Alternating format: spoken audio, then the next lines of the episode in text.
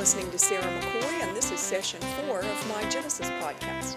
I've been a Bible teacher at Owasso First Assembly in Owasso, Oklahoma for over 40 years, and I love the way God's Word shows itself practical to today, time after time. Our subject is the Tower of Babel. So come with me to the 11th chapter of Genesis, and we'll read 11 verses. Now the whole earth had one language and the same words. And as people migrated from the east, they found a plain in the land of Shinar and settled there. The east refers to where the people were after Noah's Ark, which would have been around the mountain range of Ararat in what's now modern day Turkey. And then coming south and also west, they went to the land that is now modern day Iraq. Verse 3 And they said to one another, Come, let us make bricks and burn them thoroughly. And they had brick for stone and bitumen for mortar. So this reflects the availability of the materials of the area. There aren't many stones in the Iraq area where they were, and so they baked bricks. And since it is an area that's rich in petroleum products, and there are some places where that comes to the surface in the form of tar pits, then they had the bitumen. Verse 4 Then they said, Come, let us build ourselves a city and a tower with its top in the heavens, and let us make a name for ourselves, lest we be dispersed over the face of the whole earth. So you see at the end of verse 4, they're trying to avoid scattering out. In fact, ancient cities were often dominated by a temple that had a tower, and those were called ziggurats. The tower had a base that was bigger around than the top, and it was probably dedicated to some deity. And the idea was that it would be convenient for the God to come down to his temple and bless the people or receive worship for them. Um, some of the Mesopotamian names for the ziggurats that existed were the house of the link between heaven and earth, or the house of the foundation platform of heaven and earth, or the house of the mountain of the universe. So one of those in particular is the Anu ziggurat, and uh, that one dates back to around 4000 BC, located in present day Iraq. But at any rate, this idea that they didn't want to disperse and they wanted to congregate in a city seems to be in direct defiance and rebellion to the commands that God had given previous people in Genesis 1 and Genesis 9. So we go back to Genesis 1 and God is speaking to Adam and his wife. God blessed them and said to them, Be fruitful and increase in number, fill the earth and subdue it. Rule over the fish in the sea and the birds in the sky and over every living creature that moves on the ground. Then, the covenant that he made with Noah and his family after the flood in Genesis 9 1 begins with God blessed Noah and his sons, saying to them, Be fruitful and increase in number and fill the earth. So we see a sad progression here. When Adam and his wife sinned against God, they were trying to be like him. But when the people of Babel began to defy God, they wanted to make him like themselves. They wanted something convenient so that God, like a buddy, could come down to the tower. So then we continue on. We've first seen these words that are disobedient. We'll call that part one disobedient tongues. And now we're in Genesis 11, verse 5. And the Lord came down to see the city and the tower which the children of man had built. That's interesting wording there. We know that God is always fully aware of everything that's going on, He's omnipresent. But this language helps us to understand that now He is officially taking a particular situation under consideration because there is some rebellion or sin that is so grievous that it threatens to thwart his plan if it's allowed to, to go on. Verse 6 And the Lord said, Behold, they are one people, and they have all one language, and this is only the beginning of what they will do. And nothing that they propose to do will now be impossible for them. Isn't it interesting that God there recognized the great power that mankind possesses when people are all on the same page, when they're unified with each other? Verse 7 Come, let us go down and there confuse their language so that they may not understand one another's speech.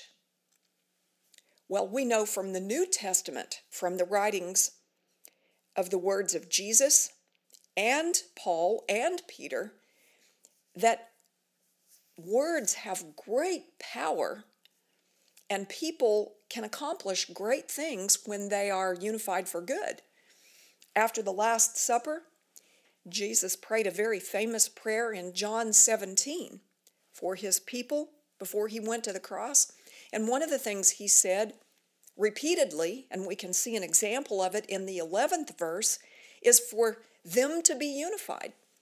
He says, Holy Father, keep them in your name, which you have given me, that they may be one, even as we are one. Then you look in 1 Corinthians 1:10 at the writings of Paul, he says, I appeal to you, brothers, by the name of our Lord Jesus Christ, that all of you agree, and that there be no divisions among you, but that you be united in the same mind and the same judgment. What's interesting to me is if you take that scripture where he's begging the people to stay unified, and you look at it in the Old King James, he says, Now I plead with you, brethren, by the name of our Lord Jesus Christ, that you all speak the same thing he uses this euphemism, or that's the way it was translated into Old English back then, for being on the same page and united, speak the same thing. So we see here again the power of language. And he goes on to say, and that there be no divisions among you, but that you be perfectly joined together in the same mind and in the same judgment. Peter in his first epistle, 1 Peter 3, verse 8. Finally, all of you have unity of mind, sympathy, brotherly love, a tender heart, and a humble mind. Well, how do we know if we have unity of mind? If I can't read your mind, how am I going to know if we're basically in agreement on things? Well, I'll know when you tell me what you're thinking and then I compare it to my thoughts. It's by speech that we recognize that we are united. And in the Old Testament example, when the people gathered together in rebellion against God, then he disrupted this unity of language. We go on in Genesis 11, verse 8. So the Lord dispersed them from there over the face of all the earth, and they left off building the city. Now, I don't know if that happened in five minutes or one week or six months or a couple of years. And we can certainly wonder how this all ties together with what linguists tell us that they are understanding about the history and evolution of many languages. But we do have it here from the authority of God's Word that it was His plan and purpose at a specific time to begin to disunite rebellious people by introducing various languages. So in verse 9 it goes on, Therefore its name was called Babel, because there the Lord confused the language of all the earth. And from there the Lord dispersed them over the face of all the earth. And so God was going to have his way in this particular situation, one way or the other. And if the people were not willing to disperse on their own, then he would break that bond of unity that they had with each other through language by disrupting their language. So we started out in part one with disobedient tongues, and now we have disruptive tongues. And it's interesting to me that when you look in the New Testament, we can see divine tongues. When you look at the day of Pentecost in Acts chapter 2, verses 1 through 4, it says, When the day of Pentecost came, they were all together in one place. That implies unity. Suddenly, a sound like the blowing of a violent wind came from heaven and filled the whole house where they were sitting. They saw what seemed to be tongues of fire that separated and came to rest on each of them. All of them were filled with the Holy Spirit and began to speak in other tongues as the Spirit enabled them. Then, after that marvelous experience of the initial indwelling of the Spirit in the lives of believers, Peter preached a famous sermon with great boldness. And at the end of that sermon, in verses 38 and 39 of Acts 2, and then also verse 41, he says, Repent and be baptized, every one of you, in the name of Jesus Christ, for the forgiveness of your sins, and you will receive the gift of the Holy Spirit. Those who accepted his message were baptized, and about 3,000 were added to their number that day.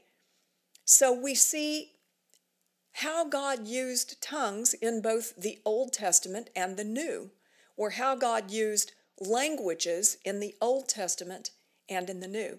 In the Old Testament, people started out unified, but then they disobeyed God, and so the tongues that God gave them disrupted communication. And that resulted in people filling the earth. Isn't it interesting in the New Testament that once again people were unified? The 120 that were in the upper room that had waited those days until the Feast of Pentecost after the resurrection of Christ.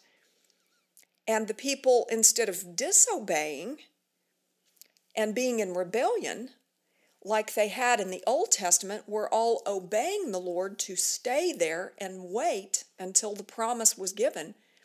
And then the tongues that were given, instead of disrupting communication, they facilitated communication. And Christians filled the earth. James says in James 3 3 through 12, when we put bits into the mouths of horses to make them obey us, we can turn the whole animal. Or take ships as an example. Although they're so large and are driven by strong winds, they're steered by a very small rudder wherever the pilot wants to go. Likewise, the tongue is a small part of the body, but it makes great boasts. Consider what a great forest is set on fire by a small spark. The tongue also is a fire, a world of evil among the parts of the body. So he's comparing an evil tongue to a fire, and yet on the day of Pentecost, when tongues were given, they came as flames of fire. Doesn't that show you the incredible power of the word? But James goes on, verse 6 it corrupts the whole body sets the whole course of one's life on fire and is itself set on fire by hell. Jesus has some important words in Matthew 12, verses 34b through 37. For the mouth speaks what the heart is full of. A good man brings good things out of the good stored up in him, and an evil man brings evil things out of the evil stored up in him. But I tell you that everyone will have to give account on the day of judgment for every empty word they've spoken. For by your words you'll be acquitted, and by your words you will be condemned. What is the bottom line then of this story of the Tower of Babel? For me, it makes me pray, oh God, bind us together in unity of word and action for your glory, not for our own. If this podcast has been a blessing to you, please pass it on.